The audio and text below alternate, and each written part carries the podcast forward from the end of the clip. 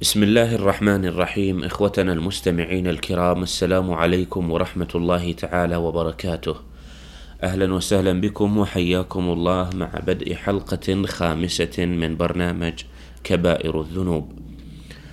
إخوتنا الكرام في هذه الحلقة سنتحدث إن شاء الله عن كبيرة النفاق.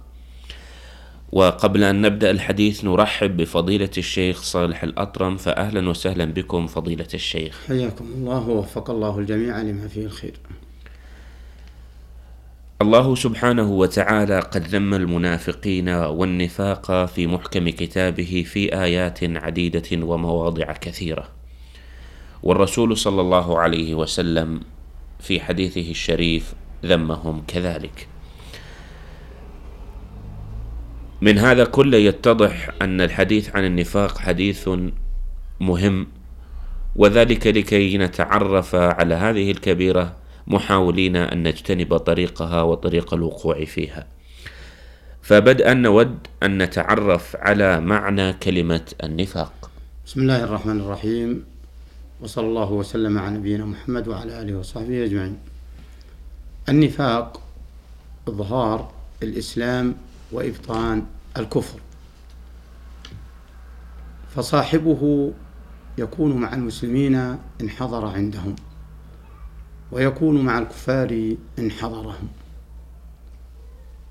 وهذه التسمية على زمن الوحي وآثارها لا تزال إلى الآن لكن قد تسمى بالزندقة بعد القرون المفضلة. يسميها العلماء بالزندقة وهو ما إذا أبطن الكفر وأظهر الإسلام. هذا تعريف النفاق. نعم. ننتقل عن لسؤال آخر وهو هل النفاق أو إذا كان الإنسان منافقا وانطبقت عليه شروط النفاق فهل يخرج من الملة أم لا؟ هل يعد كافرا أم لا؟ إذا المنافق في حسب سؤالك هل يخرج من الملة أو لا يخرج؟ أول حاجة نعرف أنه حرام أن النفاق حرام هذا حكمه وكبيرة من الكبائر كما عرفنا في مقدمتكم. أما من حيث خروجه من ملة الإسلام فينقسم إلى قسمين. قسم يسميه العلماء نفاق اعتقادي. أي أنه يعتقد جواز ذلك في إظهار الإسلام فهو مع المسلمين في الظاهر وبغض الإسلام في قلبه وباطنه فهو مع الكفار في الباطن. هذا يخرج من الملة وصاحبه في الدرك الأسفل من النار. كما قال تعالى إن المنافقين في الدرك الأسفل من النار. ولن تجد لهم نصيرا.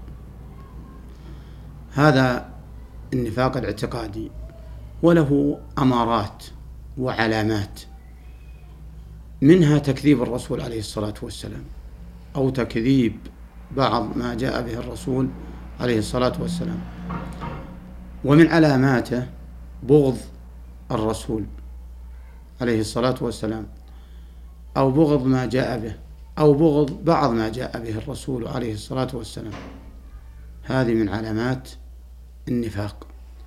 فمن وجد, وجد ذلك في نفسه فليتق الله وليعد إلى محبة الله ومحبة رسوله وهذه هي أصل الإيمان.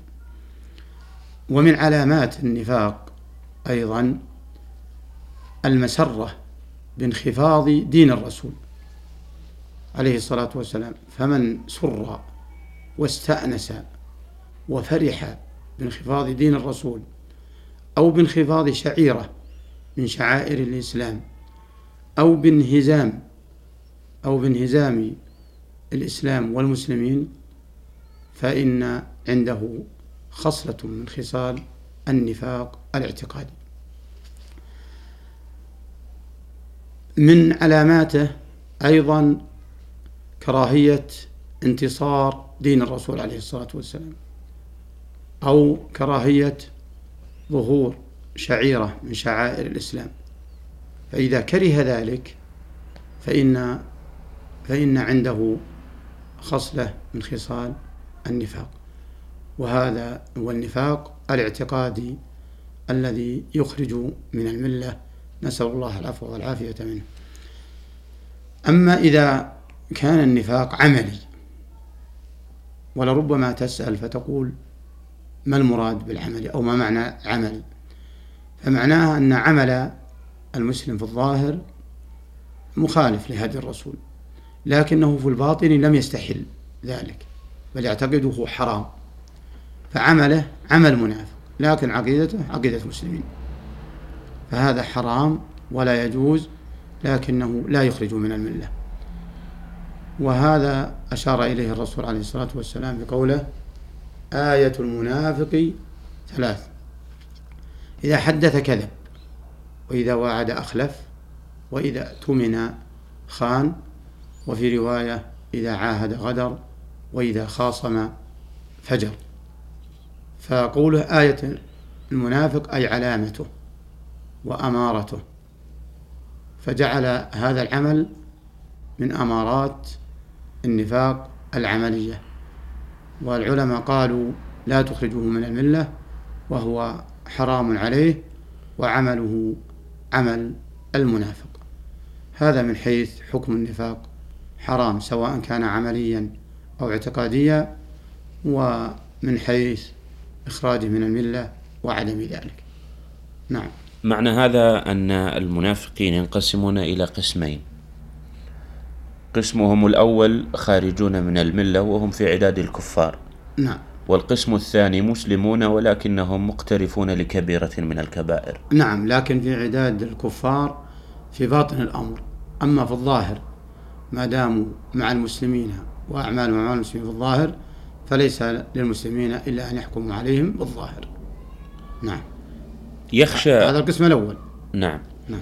يخشى الفرد المسلم أن يقع في بعض خلل المنافقين وبعض صفاتهم.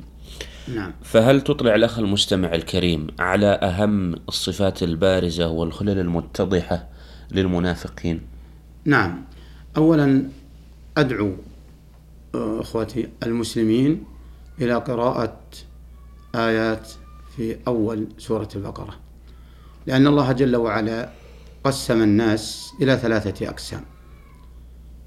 القسم الأول مؤمنون في الظاهر والباطن. وذكرهم الله بقوله ذلك ألف لام ميم ذلك كتاب لا ريب فيه هدى للمتقين الذين يؤمنون بالغيب. إلى قوله أولئك هم المفلحون. ثانيا القسم الثاني الكفار في الظاهر والباطن في ظاهرهم وباطنهم. وذكرهم الله بآيتين إن الذين كفروا سواء عليهم أنذرتهم أم لم تنذرهم لا يؤمنون. إلى آخر الآية التي بعدها. ختم الله على قلوبهم وعلى سمعهم وعلى أبصارهم غشاوة ولهم عذاب عظيم. ثم ذكر الصنف الثاني الثالث وهم المنافقون. فبدأ أوصافهم بقوله ومن الناس من يقول آمنا بالله وباليوم الآخر وما هم بمؤمنين. إلى الآية الثالثة عشر. إلى قوله تعالى إن الله على كل شيء قدير. هذه الآيات كلها في المنافقين وصفاتهم فمن صفاتهم أنهم يظهرون الإيمان والإسلام ويخفون الكفر وهذا نوع خداع فلهذا قال يخادعون الله والذين آمنوا وما يخدعون إلا أنفسهم وما يشعرون. ثم ذكر الله أن هذا مرض بقول في قلوبهم مرض. فزادهم الله مرضا ولهم عذاب أليم بما كانوا يكذبون. ومن صفاتهم أنهم يعدون أنفسهم مصلحين والمؤمنون مفسدون. ومن صفاتهم أنهم إذا حضروا المؤمنين قالوا إنا معكم كما وصفهم الله. وإذا انفردوا استهزوا وضحكوا وسخروا وتغامزوا وأغمضوا بأعينهم. هذه صفات واضحة فعلى المسلم أن يتجنبها وينصح من تعاطى بها. قال تعالى وإذا لقوا الذين آمنوا قالوا آمنا وإذا خلوا إلى شياطينهم قالوا إنا معكم إنما نحن مستهزئون. والله يستهزئ بهم ويمدهم في طغيانهم يعمهون. فلم يستفيدوا من الإسلام إلا مجرد ما يستفيد الفراش من الضوء فهم يعرفون ضوء الإسلام. لكنهم لا ينتفعون به ولهذا سيفقدونه في الآخرة. ومن صفاتهم ما ذكره الله في سورة التوبة. قال تعالى المنافقون والمنافقات بعضهم من بعض يأمرون بالمعروف وينهون عن المنكر ويقيم وينهون عن المنكر ويقبضون أيدي المنافقون والمنافقات بعضهم من بعض يأمرون بالمنكر وينهون عن المعروف ويقبضون أيديهم. نسوا الله فنسيهم. إن المنافقين هم الفاسقون. هذه من صفاتهم. ومن صفاتهم أنهم إذا عملوا سيئا أحبوا أن لا يطلع عليهم المسلمون. ولهذا قال تعالى يحذر المنافقون أن تنزل عليهم سورة تنبئهم بما في قلوبهم. قل استهزئوا إن الله مخرج ما تحذرون. ولئن سألتهم ليقولن إنما كنا نخوض ونلعب. قل أب الله وآياته ورسوله كنتم تستهزئون.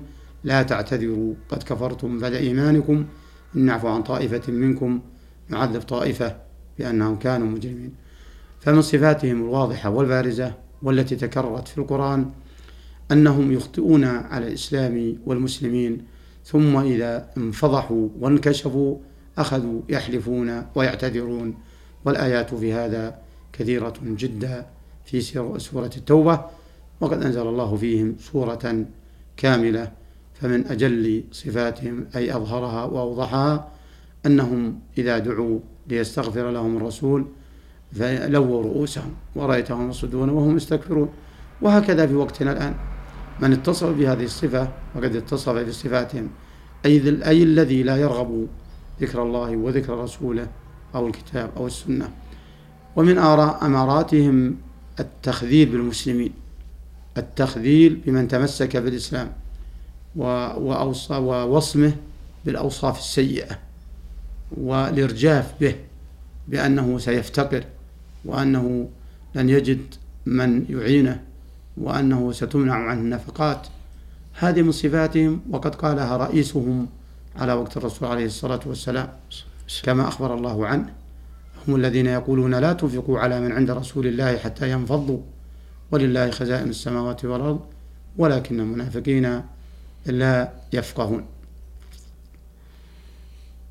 آه، نعم عندك آه، سؤال أو نختم الموضوع يبدو أن الوقت نعم. انتهى فنختم الموضوع إلى هذا الحد نعم. مستمعي الكريم كانت حلقة هذا اليوم هي عن كبيرة النفاق وقد تحدثنا في بداية الحلقة عن تعريف كامل للنفاق ثم عن حكمه وهل هو مخرج من الملة أم لا وتحدثنا أيضا وأسهبنا الحديث في صفات وخصائص المنافقين أعاذنا الله منهم ومن طريقهم. إخوتنا المستمعين الكرام لقاؤنا في الحلقة القادمة إن شاء الله لنبين كبيرة أخرى من كبائر الذنوب ألا وهي الرياء. إلى ذلك الحين نستودعكم الله والسلام عليكم ورحمة الله تعالى وبركاته.